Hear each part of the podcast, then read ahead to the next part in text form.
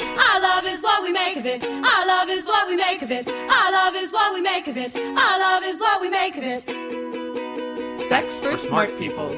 That means you. Hello. Hi, and welcome to Sex for Smart People. It's episode Yay. 11. We did it. We made the next prime number after 7. On Hooray. this episode, Salty Brine is back. Woohoo! Yeah, if you listened to the last episode, the All Quickies episode, you know what an awesome, groovy human being Salty Brine is. And if you haven't, you're in for a treat. He's an artist, an educator, performer, writer, rad human being of all stripes. We're gonna dig in with Salty, do some singing like we mm-hmm. do, then talk about gender and why we should all give a shit about it, even if it seems mm-hmm. simple. Stick around, you're gonna like mm-hmm. this so one. we'll talk to Salty. We'll address some questions from listeners, and then we'll do our quickies section uh, where we rant about or endorse something. And Yeah. dear listeners, we are, as ever, just so so glad and grateful to be in conversation with you. And also, we've got to reach out to you for some help. Um, thus far, for the first 10 episodes, Dave and I have been paying out of pocket for our web hosting costs and for paying our mix engineer. And that's been a joy to do thus far to get this off the ground, but we can't sustain that much longer. But we are really committed to keeping this podcast going and to always, always, always keeping our content free. And so there's this awesome new fundraising platform called Patreon, and it's kind of like Kickstarter, but whereas Kickstarter is like for one big goal, Patreon, you can pledge any amount per episode we create. And so we're wondering if you're in a position to, and if you dig what we're doing, uh, would you consider going to patreon.com slash sex for smart people? That's P A T R E O N dot com slash sex for smart people and donating, or ra- rather pledging, $1 to $5 per episode if you're in a position to. That would help us out so, so, so much. And uh, yes, I'm going full NPR voice now. If you are able to do this, um, we will send you this tote bag, which does not An actually exist. Uh, this invisible tote bag invisible that tote that, bag. that uh, you won't even Mm. believe it. You look at you look into it and just immediately reach climax. Tote bags. It's gonna be pretty good. Oh yeah, listen, if if if you're if you're in the position to, and I get if you're not, I'm certainly not. But if you have it and you like it, maybe throw us a buck or two an episode. And if you're not in the position to, which again, uh, I agree, I, I understand. Um, maybe consider letting other people know about our podcast by by sending postcards to all your family and friends and telling them about all the invisible tote bags they may have available to them if they listen. so thank you so much for even considering and of course as always above and beyond we're just so glad that you are in conversation with us and please send us your thoughts your questions your objections at any time You are all rad. mm-hmm. Okay, enjoy the episode. Hi, and welcome to Sex for Smart People. I'm Dave, and my preferred pronoun is he. I'm Stephanie, and my preferred pronouns are she or they, and we've decided there might be a lot of singing in this episode. Hi, my name is Salty Brine, and my preferred pronouns are any pronoun you can think of. I love pronouns, and and let's make up pronouns and we can use them. What's your, Tastes great, less filling. what's your favorite made-up pronoun, Salty Brine? Uh, I was just thinking. Well, I don't know if I have a, a made up one on, on the top of my head. I was thinking. Uh, uh, what was? Oh, I was talking to my friend Dan today, and he uses sissy. Sissy, come over here. and I thought, yes, that works for me. Uh, uh, Good. My friend Diana uses sh- uses sir. Sir. So. Mm, yes. Well, right then I snap to attention when I hear that. So, Salty Brine, yeah. what is your relationship to relationships? Oh yes. Well, it you know it is so complicated, and I feel like listening to your podcast, I hear people i i- get to that question and they go, "Oh, oh Lord, here we go." uh, yeah, I have. I've, I've been thinking about it all day, and I think it's related to my communities. That I have all of these communities, and some of them overlap, and others are sort of floating out there on their own.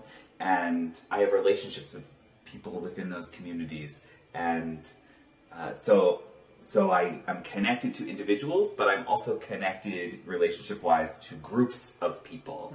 And I relate to those people in different ways. So, for example, my family members, uh, we have a way of going about relating to each other, which we have learned from living together and communicating for so many years in very particular ways, uh, roles. And then I have my core group of friends, and we have built a family together, a community of people, and have decided together in spoken and unspoken ways how we relate to each other. And then I have uh, sexual partners and ex lovers and current lovers and all all of those people and some of those people exist in a bubble and it's just me and them and we're never around other people when we're together ever. Uh, or we used to date for a time and now we don't and i don't know. So i've built relationships like communities of two you know which are which are different and interesting. And then I make theater, so I build families very quickly with groups of people ranging in size and get one of my jobs is to get very close and very comfortable with people very quickly. I consider that one of my jobs and one of my strengths. Um, and not in a, and not in a false way, not in a fake way. How do you get close to people quickly and honestly, and um, form those relationships because it's really necessary in order to build, make the thing that we're going to make collaboratively.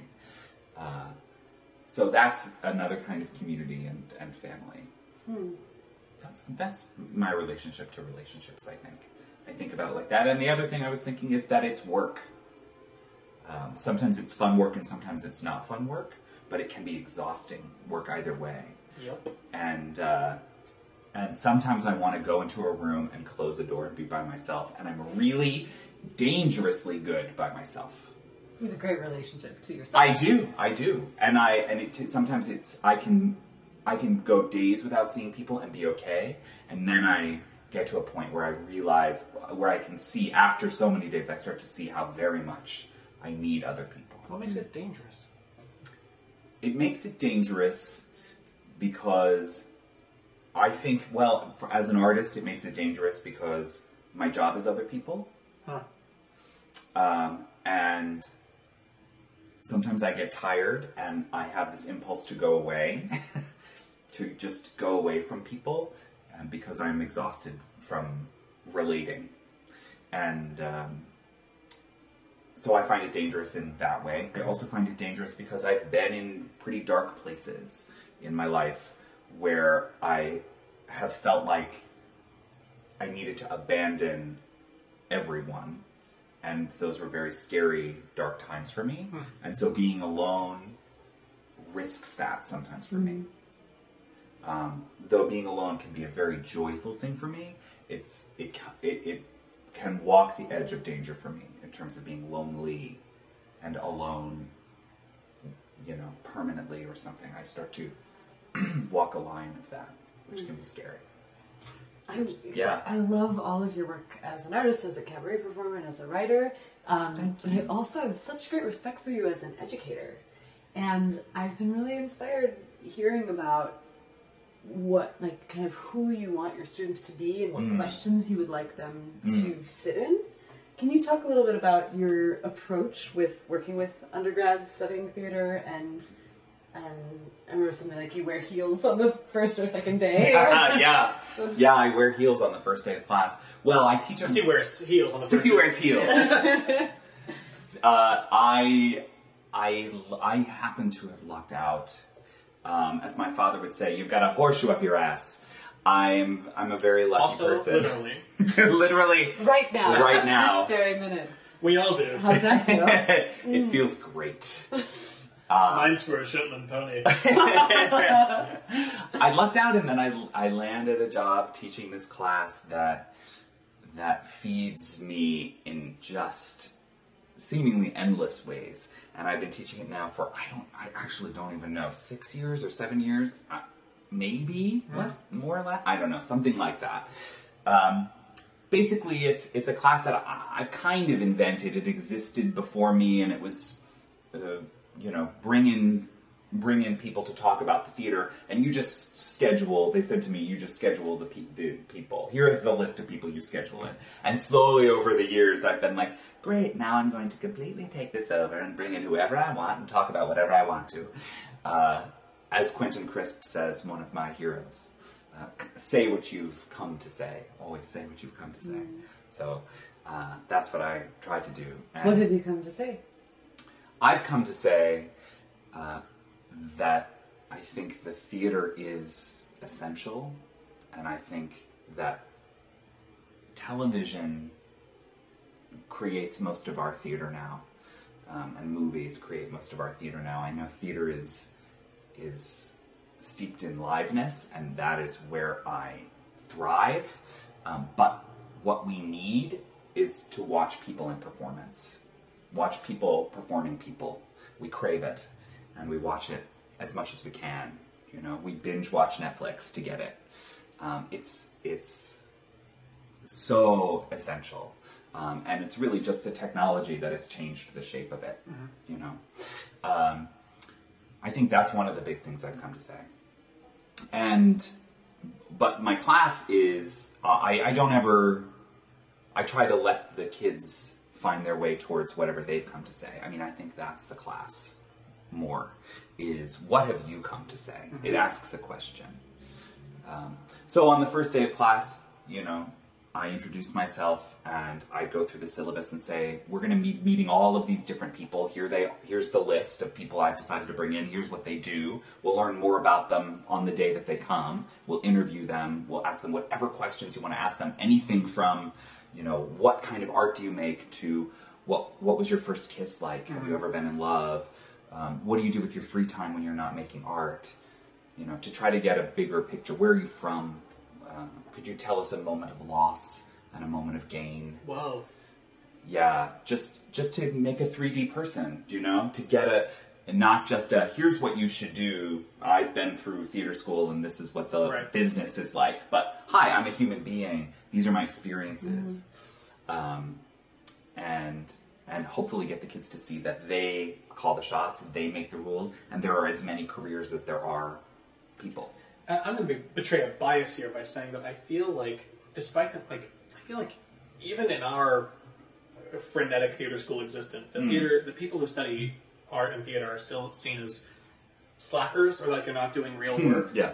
But that I found, I'm, I'm bluntly, I found that people who have taken the time to go through art school have thought about their themselves more. Because I feel like our job in school was have an opinion and defend it. Like, mm-hmm. like know what you think and do it. That if if that's the thing you take from school, know what you think and, and do it. That Stephanie's bouncing Kick me, down. kick me. Well, my fantasy utopia. It's a game I love playing. Like, what is your fantasy utopia? there are many things that I need to think more about and that I don't know about. But, um, disclaimer: we all went to NYU Tisch together. We all went to theater school together. Yes, we did. We did There's about half a million dollars of debt in this room. But um, but when I think about my fantasy utopia, there's a lot that I don't know. That I think that like if I were a dictator and had no choice in the matter, that peop that the world would do what I say. That um, after high school, there would be mandated at least a year of theater school training. Because for me it is about like what do you think and how do you defend it but also about empathy and collaboration. And for me i'm not um, i work as a composer in theater but i'm not doing theater full time but i really like the skills that i got from theater school are inform everything that i do and are rooted in empathy and collaboration which are kind of my core values. And so that and then um, after that a year of some kind of community service like AmeriCorps style and then you're allowed to choose what the fuck you may want to do with your life like I wish that I actually lived in that fantasy utopia but like I wish that everyone who's 18 would be in Salty Brine's class That'd be pretty good. Oh, come on by. yeah, yeah. To address the heels, uh, you know, I play. You lot- guys are jerks. Get it? Huh. There's a Hum, heel pun. uh, whoa. Oh, no. If you didn't get that, uh, watch more vaudeville. So I now uh, I I pull I pull out heels because I want to talk about social construction. I want to talk about. I use gender because I play with gender in my art all the time, and because I've spent so much time thinking about it just personally, it's a great way for me to get into the conversation. And um, so I talk a little bit. I bring the heels out. I put them on. It's always a moment of right. You have a room of uh, you know 40, 18 year olds. Maybe some of them are savvy about gender. Some of them have been playing with gender, but a lot of them, Some especially at NYU, you know, they've been very sheltered. And so here, you know, I slip on these heels, and it's like, oh my goodness, well, well, my goodness, Eh, look at him. And, my, my. oh my my my my my and and uh, so I, I say, you know, it, it took me a long time to be able to put these heels on and walk around in front of people, but I've been doing it ever since I was a little kid, alone, you know, hiding it, uh, and.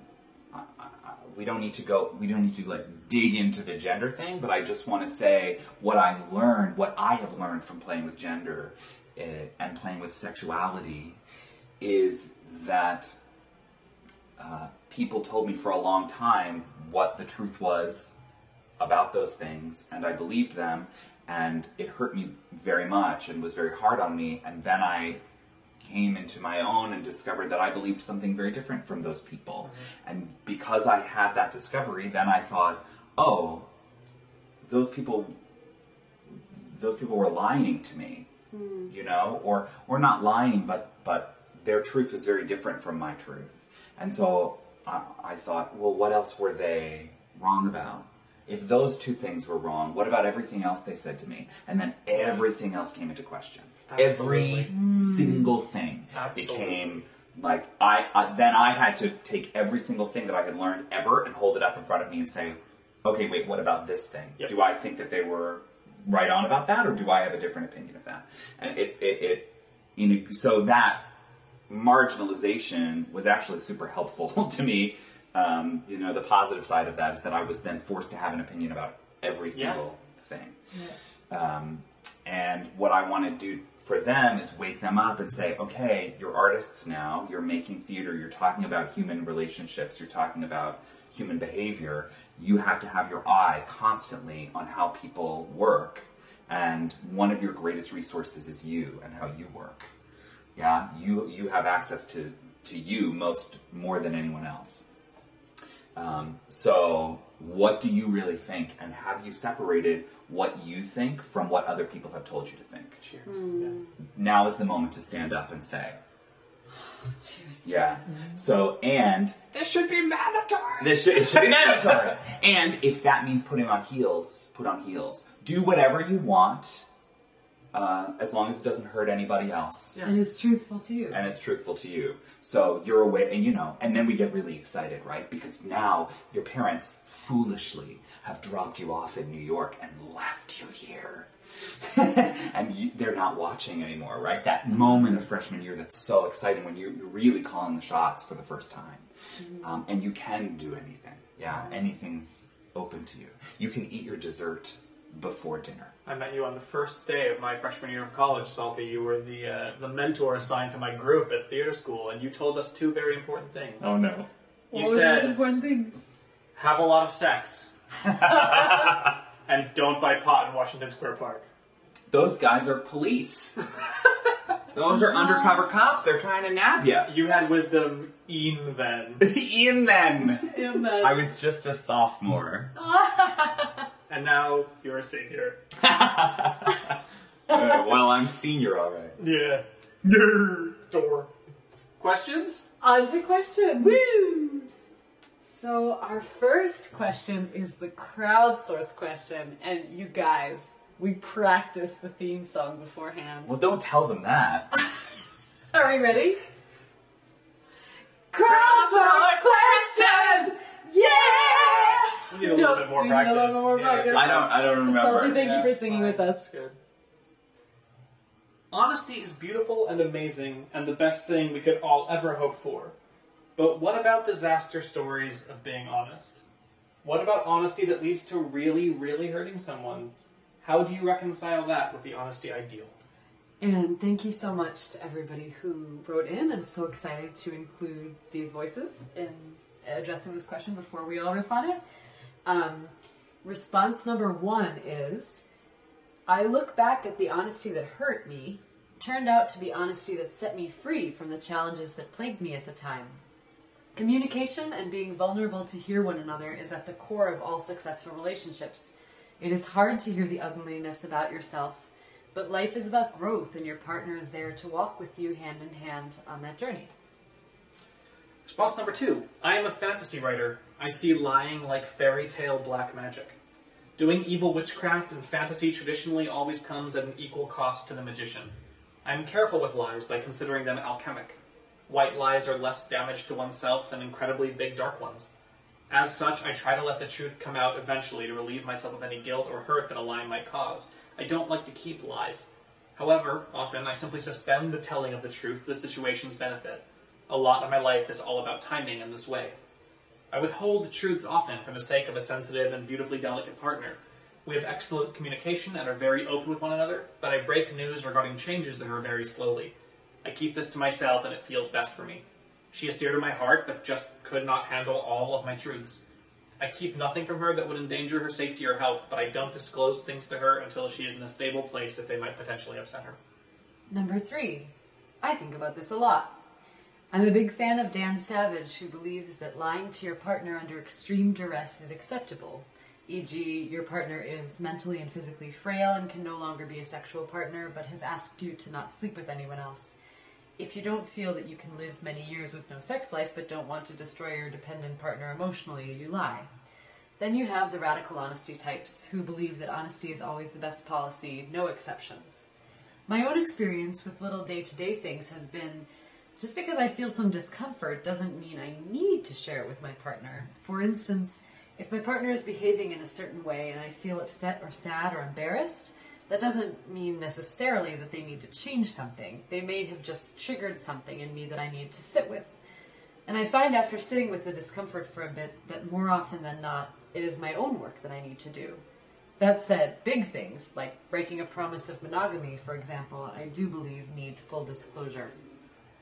The fourth response there is the potential for a tricky transitional period when instituting more honesty into one's life. Situations when past events and dishonesty and sugarcoating will come up against a new trend of transparency. Maybe it's about finding the policies of implementation of honesty, like moving forward, this is how I will conduct myself, but I don't need to go around telling everybody I know all the things I kind of sort of lied to them about. Also, from a larger and more spiritual viewpoint, if you resolve on honesty as a true and good thing to practice, then maybe any unfortunate social fallout can be understood and absorbed as necessary life events. To quote Jack Nicholson in A Few Good Men, you want the truth? You can't handle the truth! That kind of thing might possibly happen, hopefully without the yelling and the aggressively reductive phrasing and the crew cut. Well, as I always say, our listeners are the sexiest. Thank you, those who wrote in. Nice guys. Does anyone want to try to synthesize or say what resonates with you or bridge from there? I mean, woof. So much about honesty. Uh, I think. Well, the first thing I'm going to say is that I think people lie all the time. And. I've Uh, never even taught a class. my name isn't Salty Brine. uh, yeah, and I think people lie all the time. I think people lie all day in little ways that they don't even notice. I think there there are all sorts of fabrications. Otherwise, we couldn't survive. Um, uh, that's what I believe. And I think then there are the big conversations. I know you guys talk about polyamory versus monogamy, or maybe not put it versus, but uh, right, this person who has said, if you're going to open up the relationship, please tell the other, be honest with the other person. Otherwise, it's called cheating. Yeah. Yeah. yeah. Um, so I think those are two very different kinds of lying. Um, maybe people would disagree. Maybe you guys disagree with me, but I think that uh, I think the the thing about I mean that going back to the original question, um, What about honesty that goes really, really bad? yeah, what it, would that hurt somebody? You know, I think it comes down to here's the deal: honesty hurts sometimes, and the question is, uh, in the long run, is it going to hurt the person more to hide it from them or to tell them? You know, if you're in a relationship with somebody and uh, the the first thing that comes to my mind is I'm gay and I've married a woman. I'm a gay man and I've married a woman, right? Uh, or I'm dating a woman and I and I'm not being honest with her. I have these feelings for men. Maybe I'm not even gay. I just have feelings for men too. Whatever. Uh, you're by not dealing with that and telling the person you're not you know it's a hard thing to say and it's going to hurt them but it's going to hurt them more later when their your relationship isn't working and that person doesn't know why Yeah. you know so so trying to have some perspective about honesty and and you just have you can't you can't let your your fears and your shit get in the way of of what you need to really be saying to other people But also, I, I, I, I, I totally agree. And my New Year's resolution this year was actually um, twofold. It was um, uh, be upfront and honest when I don't know something, and be upfront and honest when I've been wrong. And that was what led me to that was considering even just the the, the, the little social shit where you're like the fabrications. Where it's like, oh, did you watch this? Oh yeah, yeah, yeah, I saw it. And like, Oh, I know read thing, about it, yeah, and I know sure. about it, and I and I, re- but I, ha- I didn't actually watch it. I didn't actually read it. But you, but I say yeah, just to keep the conversation going. Mm-hmm. That's I, I think that that's lying, and it's not a big deal in the grand scheme of things. But I feel like introducing that little bit of dishonesty into my day um, makes me isn't doing right by myself. Hmm. Okay, so but I also I haven't done the reading about radical honesty, but I hear the words radical honesty and think that they could be used as screens for being an asshole. That radical honesty could mean you now have the freedom to be a dick hmm. because you're just being honest.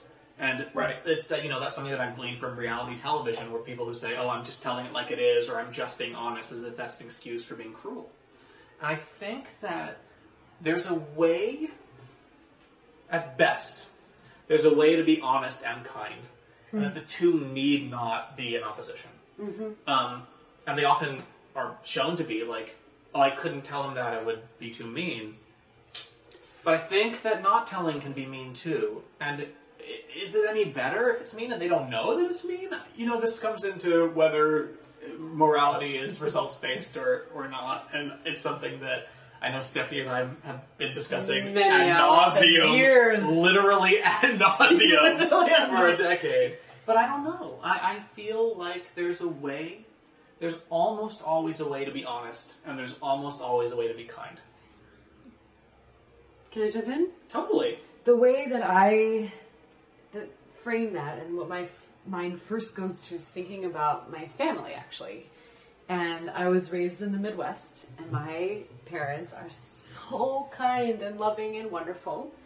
But the way that I define the divide between us most strongly is that my mom really values comf- people everybody's comfort over truth and I, for me, it's just the opposite. I value truth over everybody's comfort. And I've come to realize that valuing comfort over truth, like just making sure nobody's feathers are ruffled and we're all getting along, like is my mom's way of loving. And that does come from a place of love. I don't think that like you're a bad person if you value comfort over truth. But um, I guess that's a way of I really really, really resonates with what you say about there is a way to be honest and kind or honest and gentle um, and the thinking of it in like balance of comfort and truth or valuing truth over comfort but not being unkind is the way that I like to think about it and the world that I would like to see which is not exactly the world we live in So theater school, and then Oh, yeah. AmeriCorps, and then collaboration and empathy okay. Um, but actually, this goes hand in hand with collaboration and empathy. But I think a lot about the value of wholeheartedness and like if you're really being truthful to yourself, mm-hmm. like there's a there's kind of no way to withhold big truths from people that you're close to and I think that I do so here's my agenda here. I do value the ideal and think it's worth striving for. That I think it is worth even when it's hard. I really it resonates with me the responders who said um, that even when honesty has hurt or, or, or caused pain, that that eventually sitting with that opens things and makes things better. That um, I think I ultimately do come around to that, that honesty and authenticity is better. That does not believe that I live by it 100%. I fail at this miserably all the time, and I see the gradations of this and the complexities of this all the time.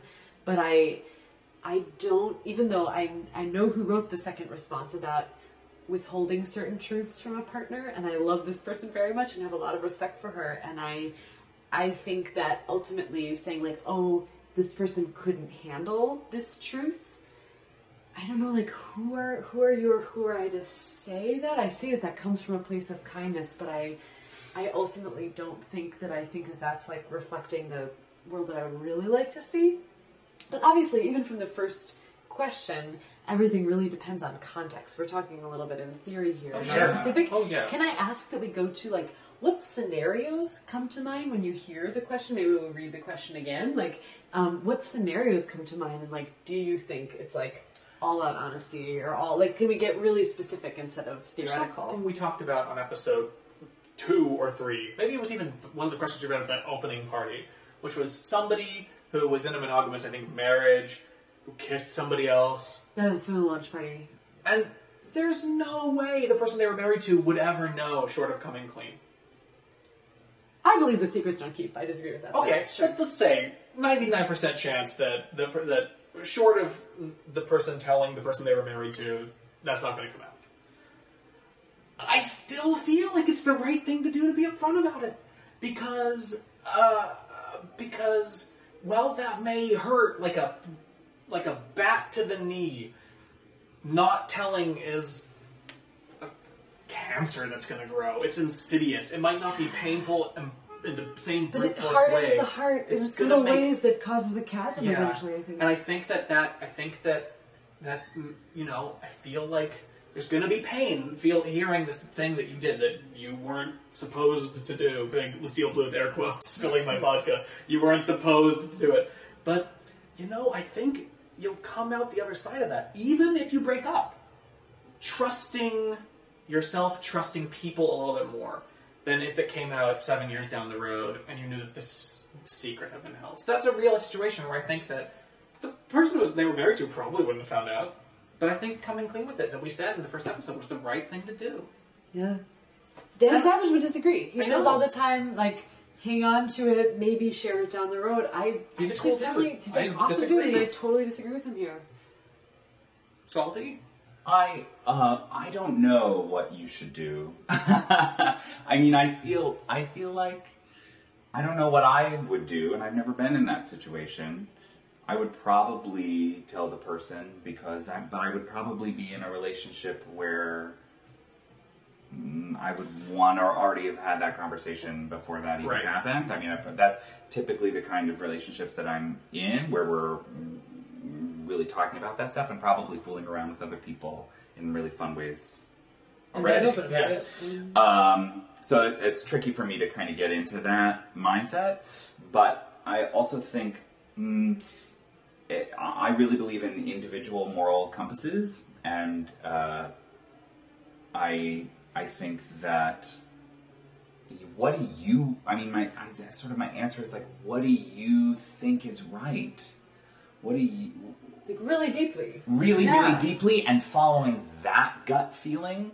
Um, and I and and what? How do you think human beings work? And like, what would be for you the right thing to do? And then follow that with your heart. And, and and make sure though the thing you have to do is is say, am I? You have really have to ask yourself the question: Am I doing this thing that I've chosen to do because I am afraid You know, or am I doing it because I really believe it? Right. Mm-hmm. Am I keeping it from this person because I'm chicken shit and I don't want to face up? Right. Or do I really think this is the right thing to do? Yeah, and I think asking that question over and over again about everything is is super important. And then building your sort of moral compass from that mm. from that. That's a beautiful articulation that expands what I mean by when I say wholeheartedness. Yeah. Really wholeheartedness. And yeah. I, the corollary to that, I think I'm using corollary correctly. I Went to theater school. The corollary to that is that you should talk about this beforehand. It when if you're, I feel like if you're in a partnership, that this is something that you should come up with. Which like, are we allowed to kiss other people? What happens if we kiss somebody else? Talk about this stuff. Like talking about it in theory may not always nail down what it's going to be in practice, but but I've heard so many people that I love say that when they're in relationships, they just figure they're going to cheat on each other. Don't do that. just talk about it. Don't do Well, that. that's a fascinating thing. Just- I mean, the world, of course, the world existed like that from for whoa, for a long, long time. The world has existed like that. At least oh, six thousand yeah. years. As long as They're going to cheat, like everybody cheats. That's how it works. Right. We just don't talk about it. Yeah, I mean, that's a way that people exist. Absolutely. I know a lot of people who do the don't ask, don't tell thing, but they're in outwardly monogamous relationships and just have an understanding. And I I want to give the benefit of the doubt. Some of these people are, they really love and respect and trust that their relationships are very healthy.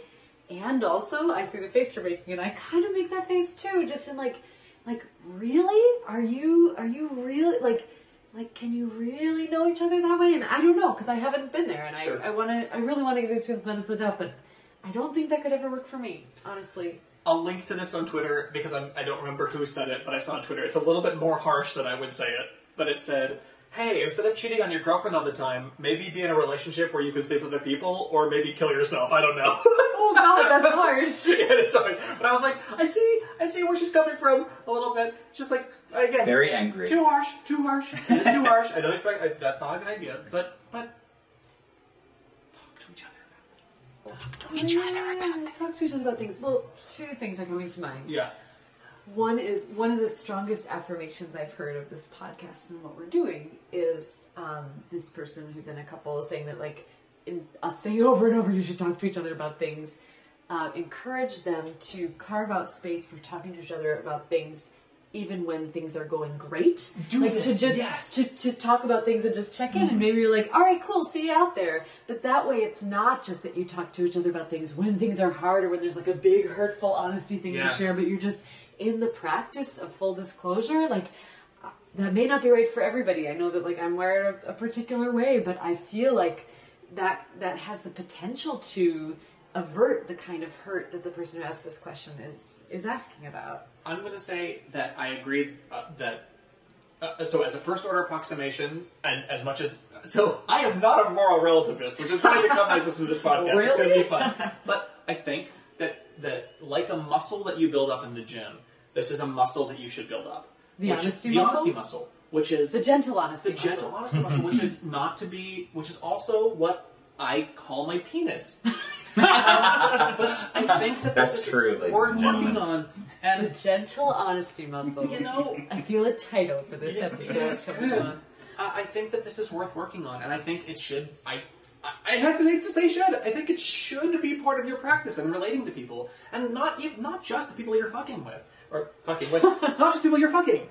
Make this a practice in your in as in your relationship to relationships that it with that the people you relate to that you find ways to, that you make sure that you're being your full self. And I realize that this again we uh, we talked about this a little bit in episode four. This is a place of privilege to be in, right? I totally get this. I am a straight white dude. I no no one in the history of the world has ever been more privileged than I am. So with that caveat that like circumstances differ, but I think that as a first order approximation, this is worth working on in the same way that doing push-ups is going to lead to good results, even if it's really hard the first few times. Next question. I'm a straight female who was raised Catholic and has had some really bad sexual experiences. Mm-hmm. What advice would you give to someone who does want to have more sex, but then when actually faced with the opportunity, I shut down?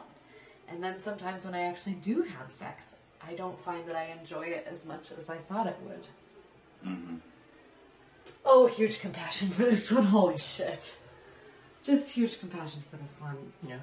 There, I just have so many questions for you. Who's asking this? Um, Such as. I just. When you shut down, what's what's the circumstance? What would you like sex to be for you? What is this exact situation that you're talking about? Um, having had really bad experiences and having a certain upbringing, it, it, I just first want to affirm that it makes sense that you might feel like shutting down, or you might like sex is really can be really intense and really intimate and really scary and really awesome and gorgeous and all those things, but but because of the potential for awesomeness, like it, it does have that that hugely scary part. And I guess my first response to this is the um, there's the Taoist thing of like if you want to shrink something, you must first let it expand. And the idea that like feeling like if you always shut down and then you're like worried about shutting down and then you're then you go to the next situation you're like expecting to shut down and you're like oh i won't shut down this time. I'm not going to shut down this time. Oh my god. Don't shut down. Don't shut down. Don't shut down. That that like probably makes you shut down more. And so i guess like my first instinct is just to unpack what's going on when you shut down like what is at the root of what you are fearing Yeah. I think it's really good and hard and important to unpack fear. Is this fear of what the other person will think? Is this fear this will be too intense for you? Um, Is there a lingering thought that sex is wrong and bad and dark and yeah, sinful? yeah, and that could be so many different things. But but to I guess to like my instinct is just go easy on yourself. Sit with why you shut down. Like I mean, I also have the the conflicting impulse to be like, but breathe through it and go there because intimacy, can be so beautiful and gorgeous. But only you can know where that line is. And I really think that just like sitting with and unpacking, maybe with an awesome therapist. I love my awesome therapist that I don't see often, but I love when I go to. Write to me if you need an awesome therapist in NYC. um, but um, it may be something you want to unpack with somebody else professionally, or it may just be something that like you need to give yourself grace. And the other thing, like, it's like when you have the opportunity to have sex, you shut down. Is that like, is there a chance that it might be good for you to move a little bit slower? Like to when you feel a connection with somebody, be like, we're just gonna make out for a while, and that's gonna be awesome and steamy. And then when and if I am ready, we will go faster. So that it's not like there's this moment and then you're shutting down and shutting off this moment, but it's just like we're gonna we're gonna chill with each other and be present with each other's energies, but we're not gonna worry about what this should be or is supposed to be. And it's really okay to go slow and to speak up about going slow and to be where you are and to take the time to unpack what's going on with you. Yeah. That's my initial impulse.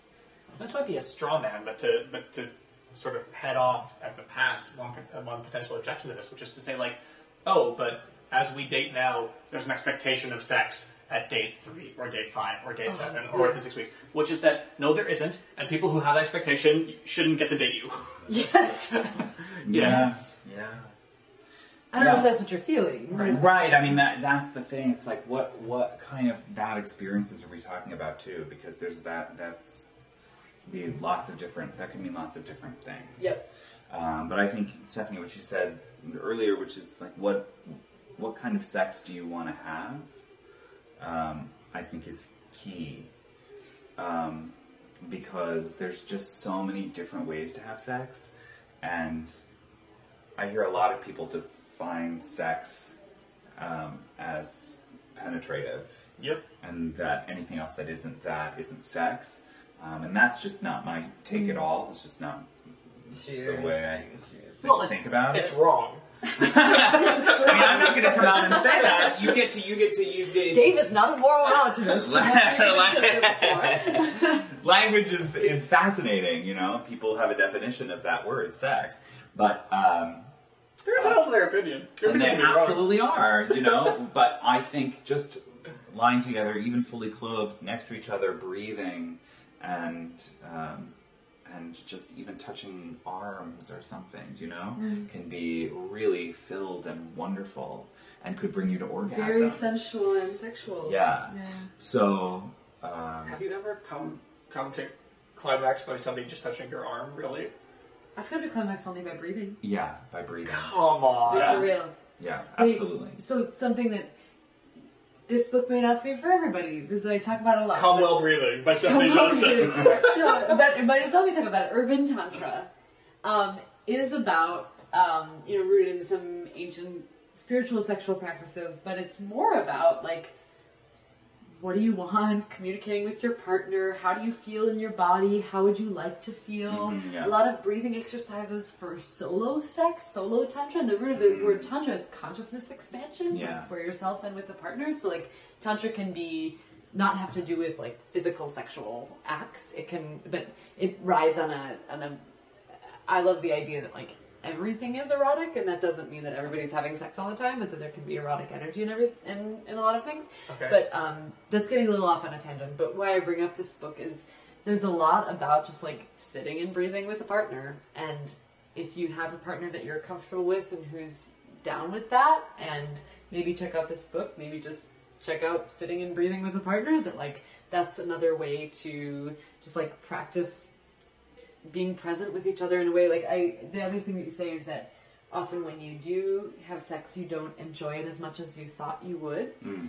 and so i really feel for you there and i've really been there and i feel like it's been a long journey for me and one that i'm still on. But i have experienced thinking that i'd enjoy something way more than i thought i would and hard to be honest with myself about that afterwards. But then I feel like I've been on a journey of enjoying it just as much as I thought I would because of sounds so cliche, but like just being more present with myself and with my partner in the moment. And for me, that has a lot to do with breathing. There's a lot of talk of breathing in urban tantra. Um, warning or endorsement, depending on how you feel. about it. but um, I, uh, yes. So I'm endorsing that book. That may or may not unlock things for you there, but Okay. Is there so? So I know that if that I, I'd be willing to give it a shot, but I know that if somebody asked me to sit and breathe with them, that I would feel really silly. okay. What, what is is that an acceptable thing to feel while sitting and breathing with somebody? What if it just brings you to hysterics or you roll your eyes? Like when, like how far do you push it to say like I'm going to find the eroticism in, in breathing? Well, I would say try it anyway and challenge yourself. Sure, I'll try anything twice. But maybe it's Salty. not your thing. Salty and Dave want to try right now. yeah, uh huh. but I think I think what's more important, the, the sitting and breathing thing, that's the thing. That, Well, that's just not- I mean, I that's, just that's not said that, but I just, I just mean, you know, what do you want? Yeah. I, I just, I know so many people that have, that have had, you know, been in sexual relationships and they're like not enjoying the sex, and then they realize, oh, I don't really, that's not the kind of sex I like, and now I'm, now I'm looking for people that like the kind of things that I like to do. Do you know? I don't. Anal sex is not my thing. Like I know a lot of gay, like self-identified gay guys that feel like they have to have anal sex, um, and and that they're ashamed that they don't like it. And Yeah. I'm like because they they because they That's have- sex. That's what sex is. Yeah. And if they don't have that, then they're not really having s- sex. And but it's like that seems to me. It's like oh my god, don't do anything you don't want to do. Right. You don't like that? Why are you doing it? You know what I mean? So so um, trying to find people that aren't pressuring you, sexual partners that aren't like this is what I think sex is and this is how I want to have sex, and then you're constantly worried about have I pleased them? You know, have I given them the thing that they want? What do you want? yeah, Yeah. yeah, yeah. and who are the people that want the same things as you and that want to so easy to focus on being desired without being in touch with what you desire. yes very easy High, high arms up, occupy fingers. Yay. But also, like this is something. The, the theme, the theme, the, we should change Sex for Smart People's title to "You Should Talk About Things" because, like, hey, this is something you can talk about, not in the act of sex. Like, if you're having sex and you're enjoying something, you should stop. Okay, Yeah. but this is something. This is if you have a partner, this is something that should be part of what you talk about. Not just did you finish House of Cards, or where are you on True Detective, or did you read The Goldfinch? Like, how do you like to fuck? Uh huh. What are you into? What are you What's into? working for you about what we've been doing? What have you What's always not wanted to try and nobody's done for you? Yes. Have you, have you ever felt like when you have vanilla sex, it's actually not that fun? Like, like, like this, like Google sex question. I don't know. You should talk to you each other about things. things. You can do this. It'll be fun. Oh my god, it will probably turn into something zesty. Or you might break up, and that's good because then you can find somebody to fuck that does it the way you want. I really feel like this is going to be a great part moving forward. And it's rough. Like in the like in the moment, it's rough. I get like if you're in a sexual relationship or sexual relationships that you're not enjoying and you think that you should be, or you feel like your physical desire is not matching your your pic- mental picture of yourself or whatever, like that's going to be rough. But like this, I think that I think that working through this is going to yield great results. Yeah, and I just want to end with just like fierce compassion to you and being where you are on your journey. And You are enough. yes, Question three. Stephanie and Dave, you often talk a lot about gender as if there is nothing fixed about male or female. I respect everybody and however they want to define themselves, and I know there are some people who biologically fall in between. But isn't there anything fixed about maleness and femaleness? I don't think that it is oppressive to hold on to things that are naturally occurring, like the male female polarity. I would love to hear you dig into addressing this.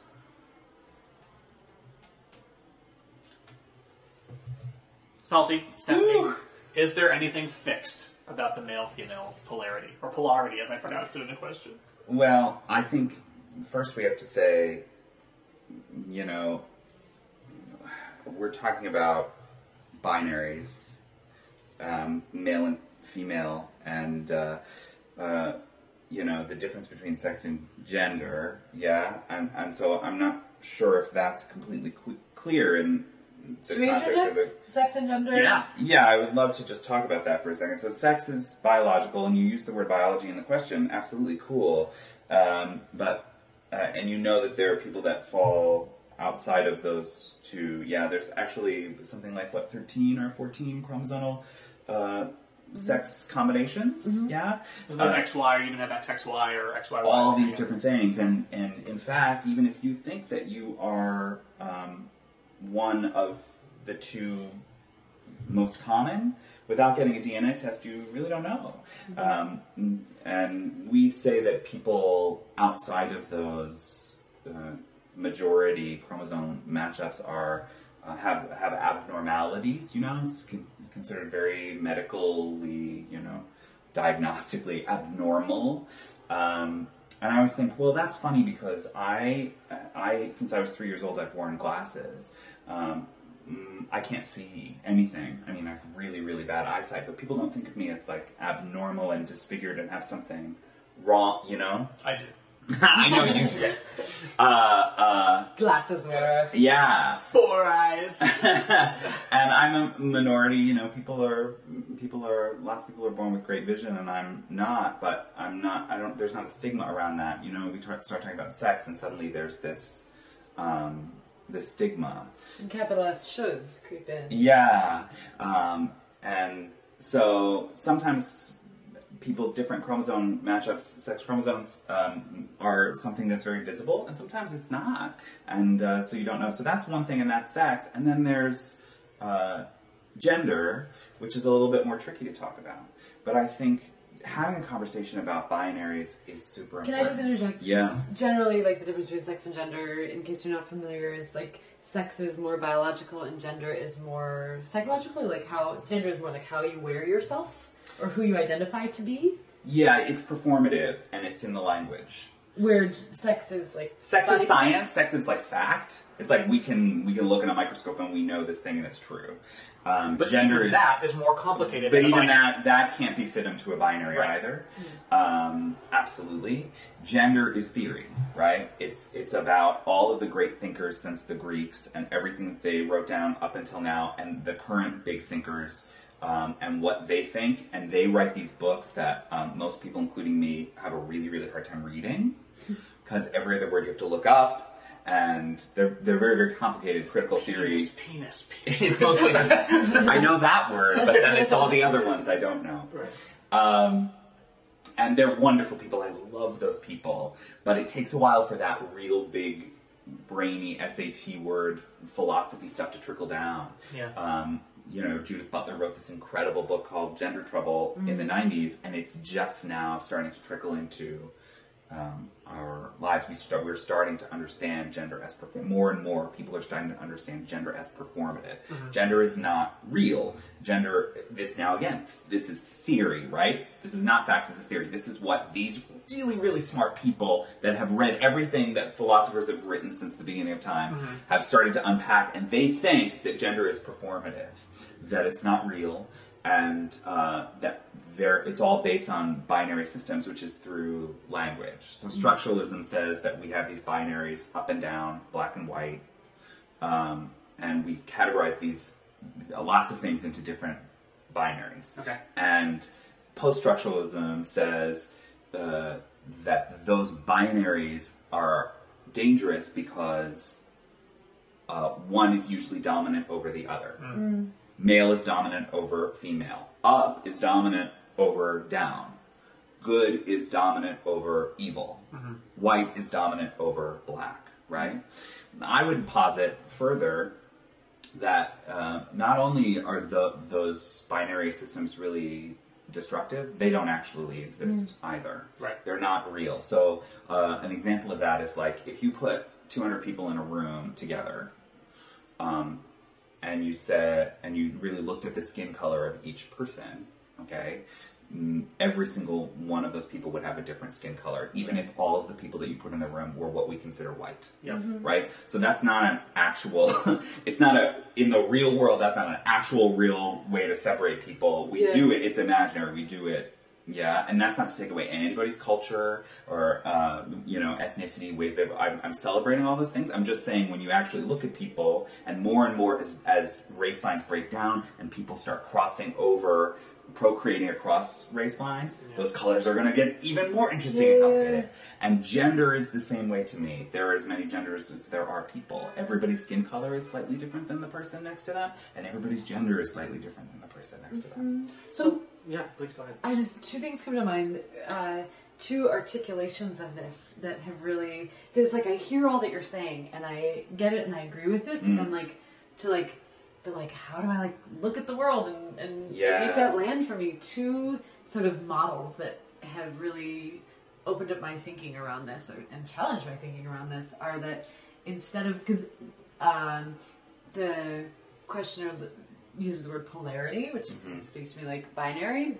Like instead of a binary, like on a spectrum, like from one side to the other, thinking of gender like as a web or Absolutely. galaxy, like a three dimensional thing that you can, that doesn't deny that like we can recognize like maleness or femaleness as like something that's like culturally understood that's something we can talk about things in reference to but that um that's but it's not as if you like if you are more male then you are less female. If you're more of one thing you are less of the other. Right. you can be you can be all male and all female or or neither. You can be any gradation of anywhere in between and that doesn't mean that we have to dispense with all talking about maleness or femaleness but that um but that uh like in terms of talking about like what's biological like uh, like there are there are biological things but there are as i love what you said about the different gradations of skin color there are so many different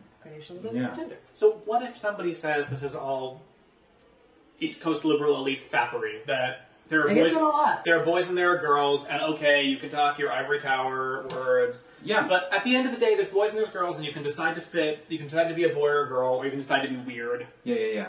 I'll, I'll, I'll- you know what I'd say to that? I say you're absolutely right because that's what you believe. The thing is that the world's going to change and language is going to change, uh-huh. and we have no control over that. I actually, you know, there's people that are fighting that are out there that are activists, and they're going to change. That that all of this is going to shift, and it's going to shift when it's going to shift. Mm-hmm.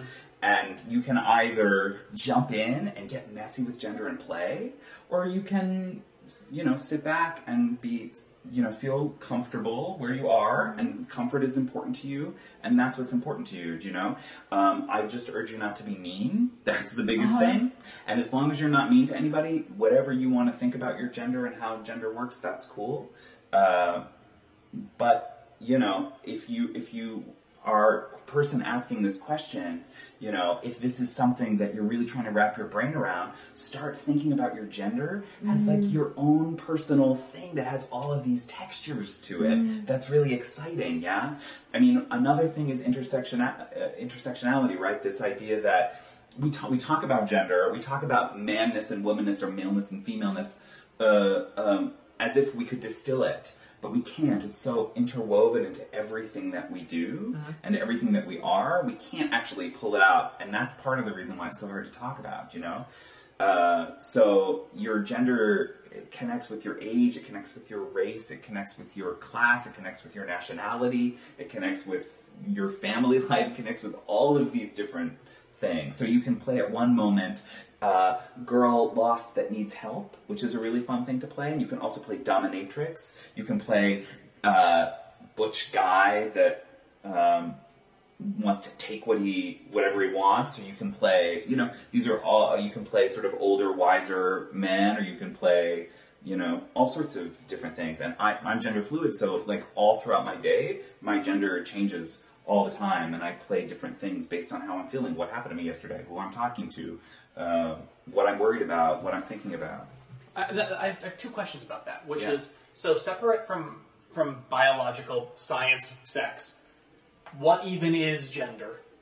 And the second question is if are you is everyone gender fluid and you've tapped into it, or are some people they have one?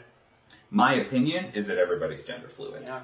um, that that most likely, I, I and again theory, but I think that most people do things that don't al- uh, do some things that don't completely align with man or woman.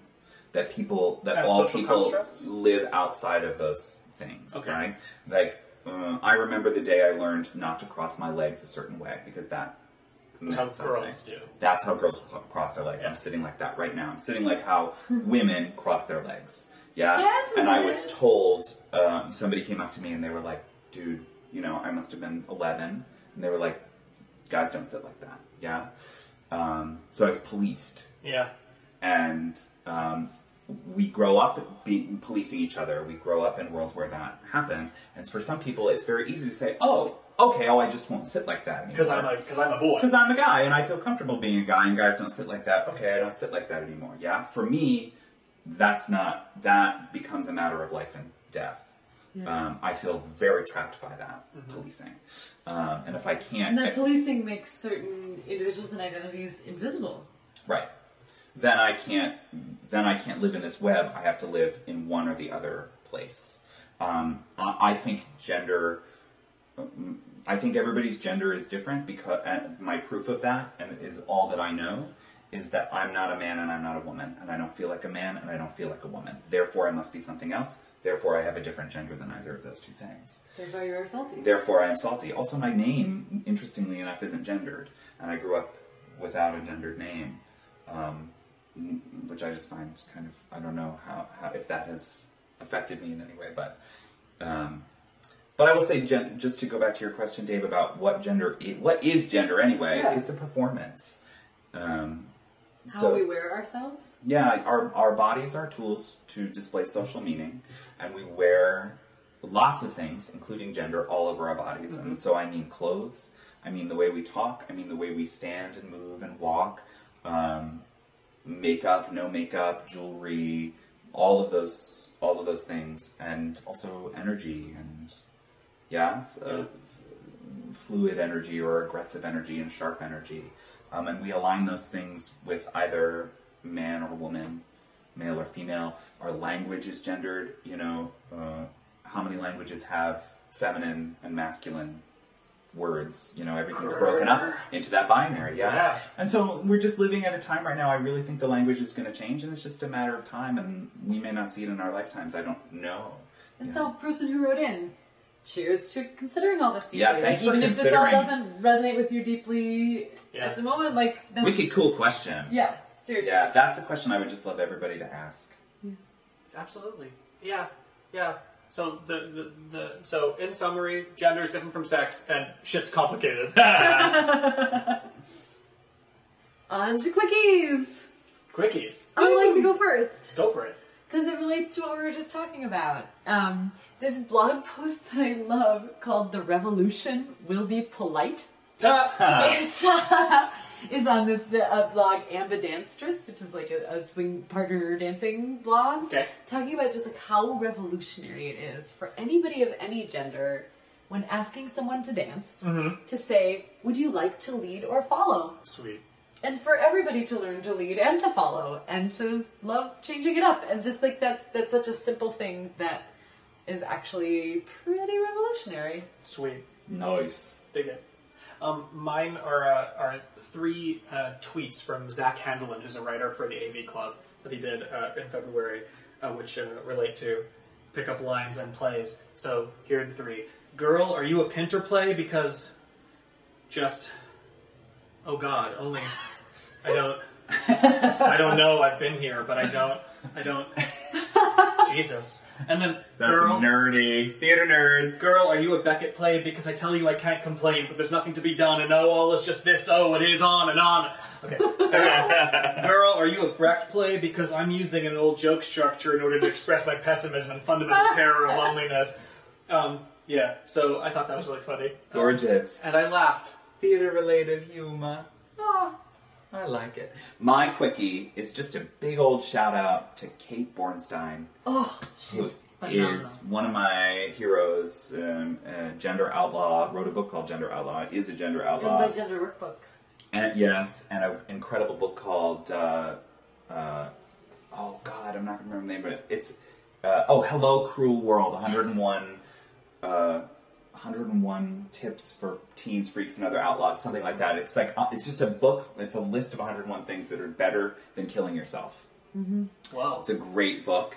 Um, My friend gave it to his 17 year old daughter as a gift, Great. and I wish that. we I gotta tell you, I'm 33 years old, and I sometimes I turn to that book if I'm having a bad day and I need something to do. Um, that's going to help me. It's an incredible book. Anyway, if anybody knows Kate, say please, please tell her that Salty Brine really, really knows that she lives in New York and really, really, really wants to meet her. I love you, Auntie Kate. Thank you for saving my life.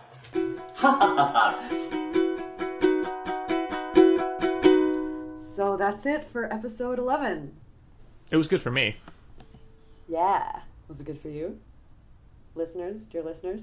um, thank you so much to the amazing Salty Brine. And on our next episode, I am Woohoo. thrilled to welcome Sabrina Morgan.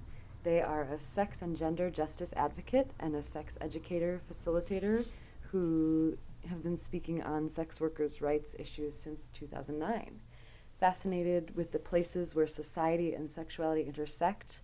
They started out as a phone sex operator with an activist streak and a blog and have been practicing kink fo- focused sex work since 2005. They have presented internationally on kink, tantra, sex work, trafficking, media, advocacy, and policy. They are just so insightful and wise, and so excited to be in conversation with them. Well, that sounds good. Yeah, it's gonna okay. Um, and remember to, to write in um, with uh, your responses to our crowdsource question. Um, you know, are you Oh, familiar yeah. with it? Because it's a it's a crowdsource question. Crowdsource question! Yeah. Hey, everybody, guys, every this theme song is sweeping the globe. I want you to know. But yeah. Um. Uh, so here's the crowdsource question. Unstoppable. Just again, uh, my question is about Tinder. I am from Montreal, and most users in Montreal clearly understand the app to be for hookups. The dirty talk routinely begins within five minutes of the first chat. But that doesn't seem to be the case at all here in Chicago, where I've recently moved, which really throws me off balance. The sexual culture here strikes me as being somewhat conservative. I don't even know how to use Tinder anymore, since many local users appear to be turned off by the very idea of hooking up. Is there a Midwestern protocol to follow, or am I bound to use Tinder as if it were another version of Match.com? Hmm. Listeners, So, send us your answers. Please do. And Thoughts on hookup culture, thoughts on Midwest culture. yeah, culture. and um, remember um, to go to patreon.com slash sex with smart people um, and, you know, throw us a, a buck 280 or, or, or whatever you got. Or tell a friend. We, we love having you around. Woo. We want even more of you around. Absolutely. Thank you so much for listening. See you next time. Okay, bye. So, what's the sexiest? A. I think armpit hair is the sexiest. Woo! there, I've said it. I can't take it back. Sticking with tough conversations is the sexiest. Hmm. Kate Bornstein is the sexiest. Yeah, totally.